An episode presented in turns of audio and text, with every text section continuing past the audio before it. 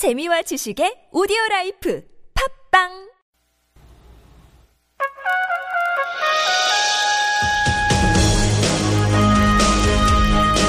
열린 아침 김만흠입니다. 2부 시작합니다. 라디오 시사 프로그램 유일의 현역 중진의원 정치 토크.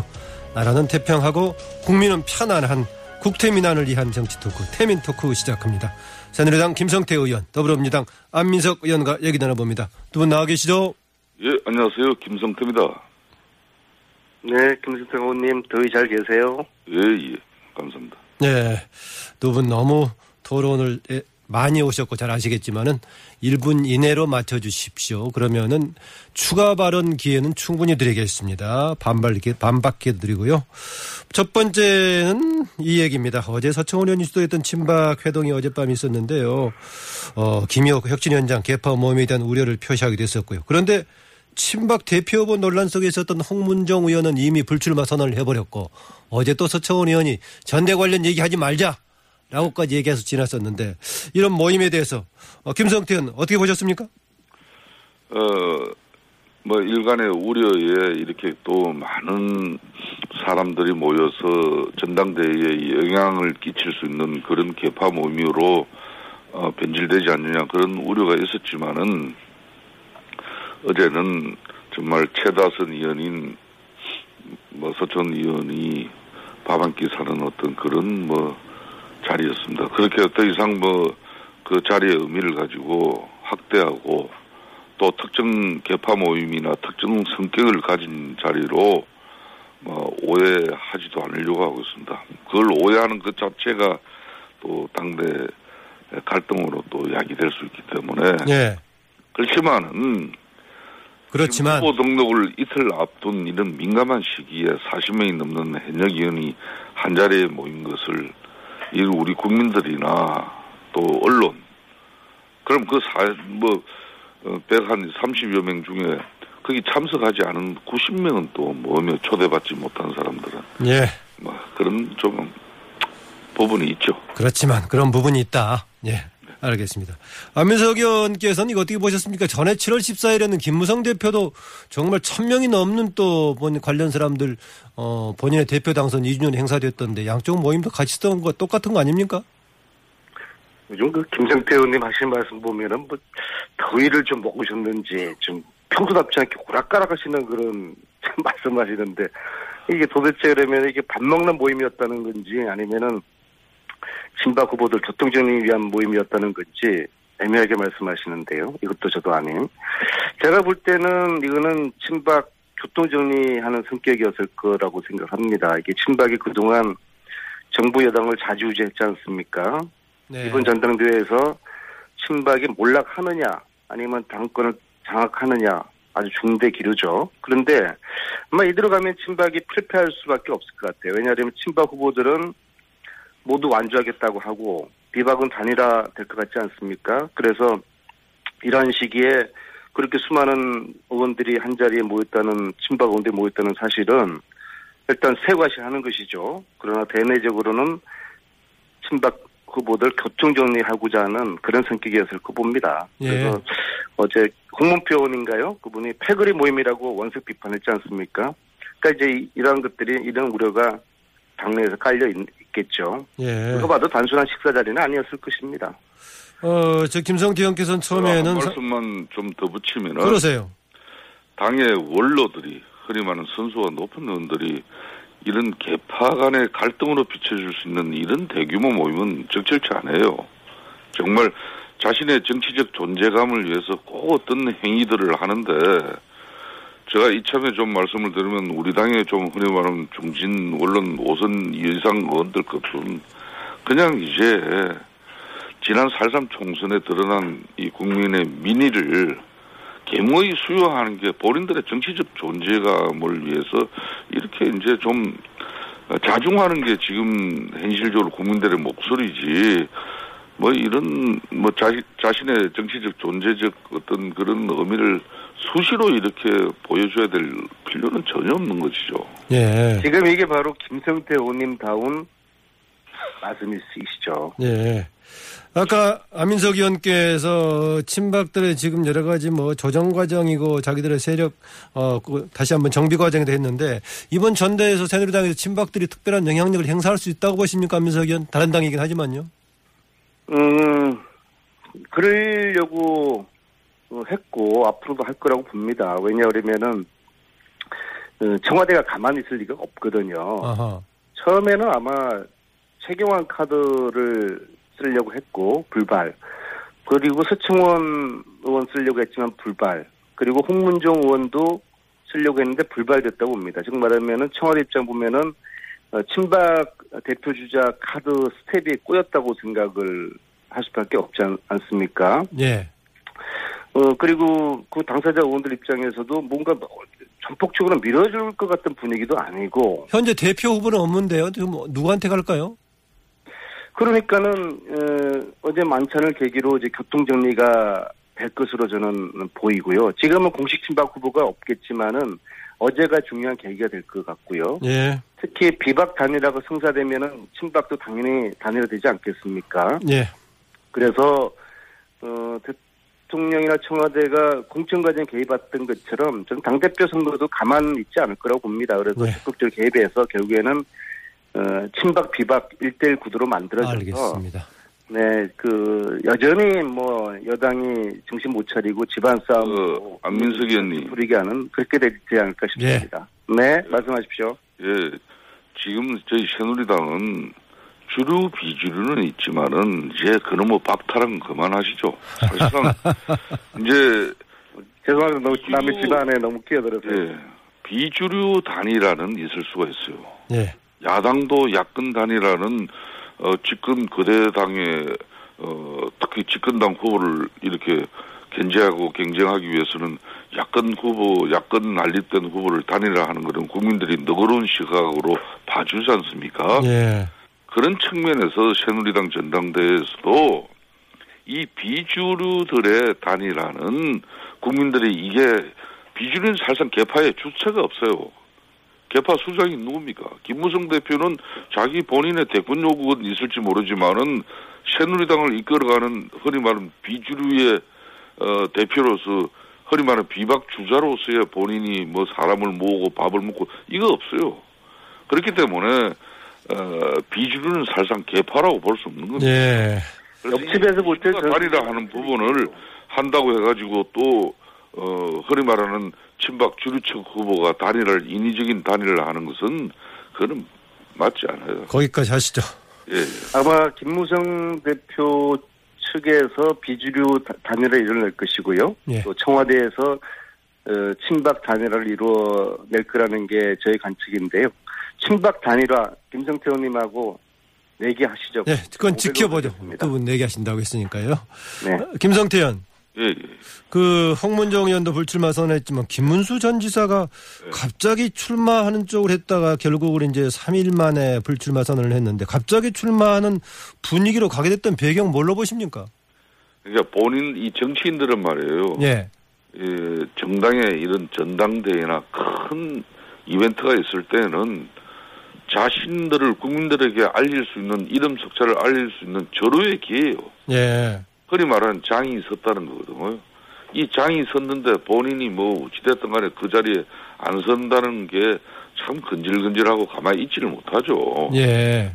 막 그런 측면에서 어 상당히 이 전, 전당대 이 판에서 자신의 정치적 뭐 이런 존재의 의미도 찾고 또 정치적 의미를 앞으로 키워나갈 수 있는 그런 기회에 뭐 적, 자- 적절하게 활용하려고 했지만은 그게 잘 안 된 것들이죠. 잠깐요. 추가 좀 질문 드리면은 네. 이게 일상적이라면은 그렇게 이제 설명할 수가 있겠지만은 어, 4.13 총선에서 바로 패배한 지 얼마 안 됐는데 예. 그런 생각할 수 있었을까요?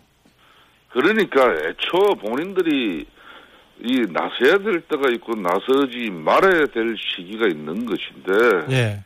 나서지 말아야 된다고 이미 오랫동안 판단하고 있다가 갑자기 전대 이제 후보 등록 이틀 앞두고 지금 뭐 선다고 해서 그 사람들에 대해서 과연 우리 국민들이나 우리 당원들이 저 사람들 아니면 안 된다는 그런 생각을 가지겠습니까?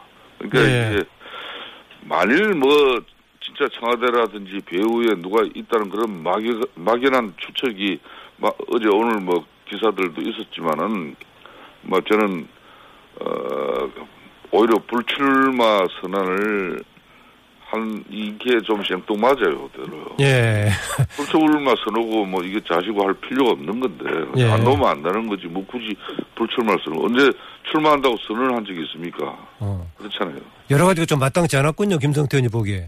그렇습니다. 그런 예. 뭐 그렇지 않아도 복잡한 당내 구조에 그런 모습들 이 장이 섰다고 해가지고 뭐 이 사람 저 사람 다 거기 서야 된다는 그런 뭐 인식은 안 좋아요. 예, 안 의원님.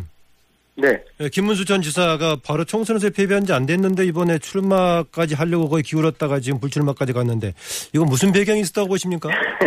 포인트는 지금 김정태 의원님 하신 말씀 중에 행간을 보면요. 예.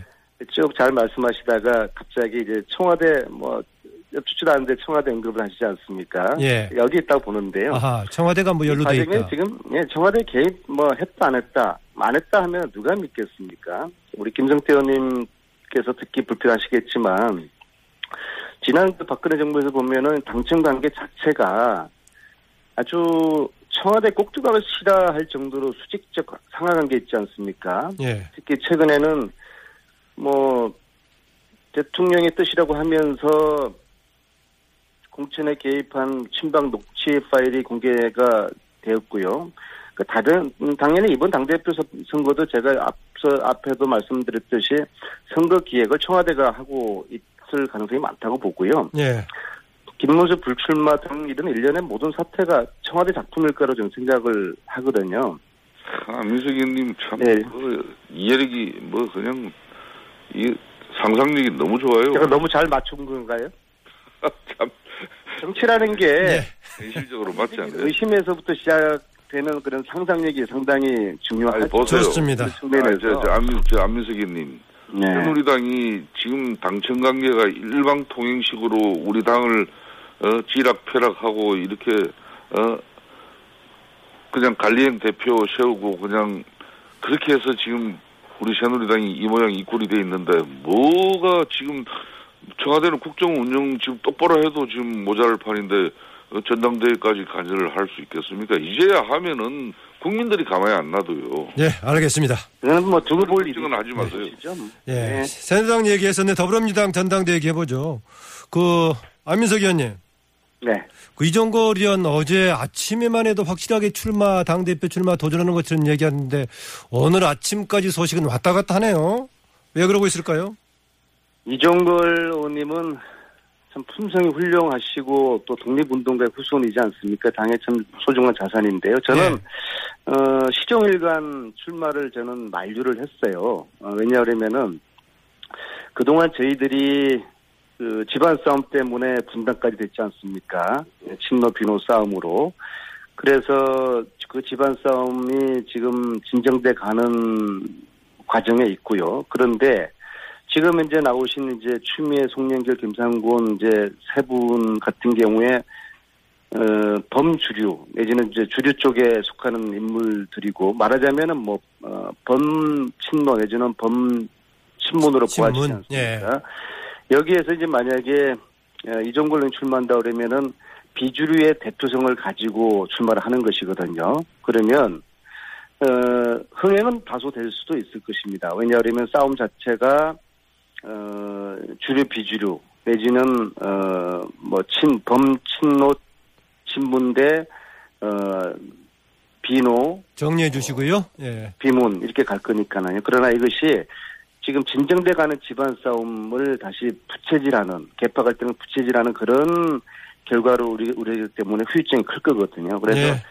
그래서 저는 저 출마하지 말라고 간곡히 저는 저 그렇게 이야기를 했습니다. 어떻게 될지 아마 오늘은 이제 예. 결정을 하시겠죠. 김성태 의원, 지금 네. 아까 지금 그 새누리당의 지금 전대가 뭐 좀 그러냐 이러냐 했었는데 더불어민주당 전대 특히 이제 대표 후보 경선들 보면서 어떤 느낌이 드십니까?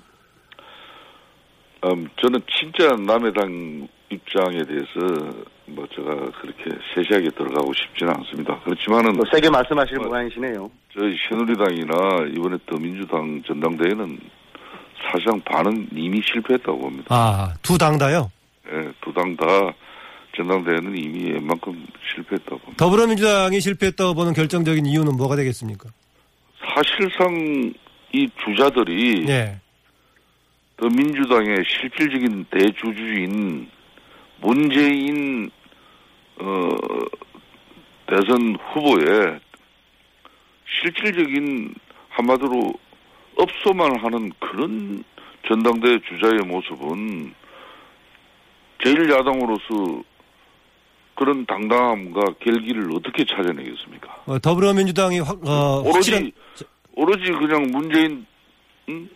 전 의원의 그냥 더민주당 향후 대선 후보 어, 관리하는 어떤 그런 당의 역할밖에 될 수밖에 없잖아요. 어허. 그러니까 기존의 야권의 국민에 대한 인식을 깨끗하게 벗어 던지고 더군다나 제3당까지 출연한 이 마당에 정통 제1야당으로서의 그런 면모를 갖출 수 있는 후보들의 그런 좀 정의로운 결기가 있어야 되는데 그걸 느낄 수가 없어요. 그게 안타까워요. 예. 아, 안의원 그 동의하십니까?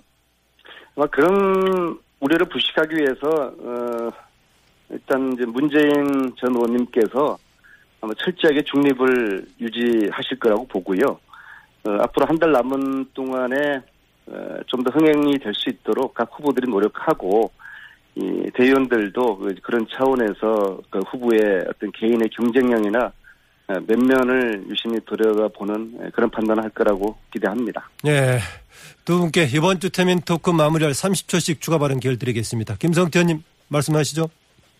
예, 국민들은 이 무더운 여름 보내고 있습니다. 어, 우리 청와대나 또 정부가 이 국정 운영의 난맥상을 털어내고 이제 여름이 지나가려면은 좀 선선한 바람이 부는 우리 국민들이 활력 넘칠 수 있는 어, 그런 국정 운영에 어, 저희 새누리당이 매진해야 된다고 보고 또 그 중심에 서겠습니다. 네. 안민석 의원님. 2016년 여름은 우병우 수석의 블랙 코미디로 국민들이 아주 짜증을 나는 시간을 보내고 있는데요.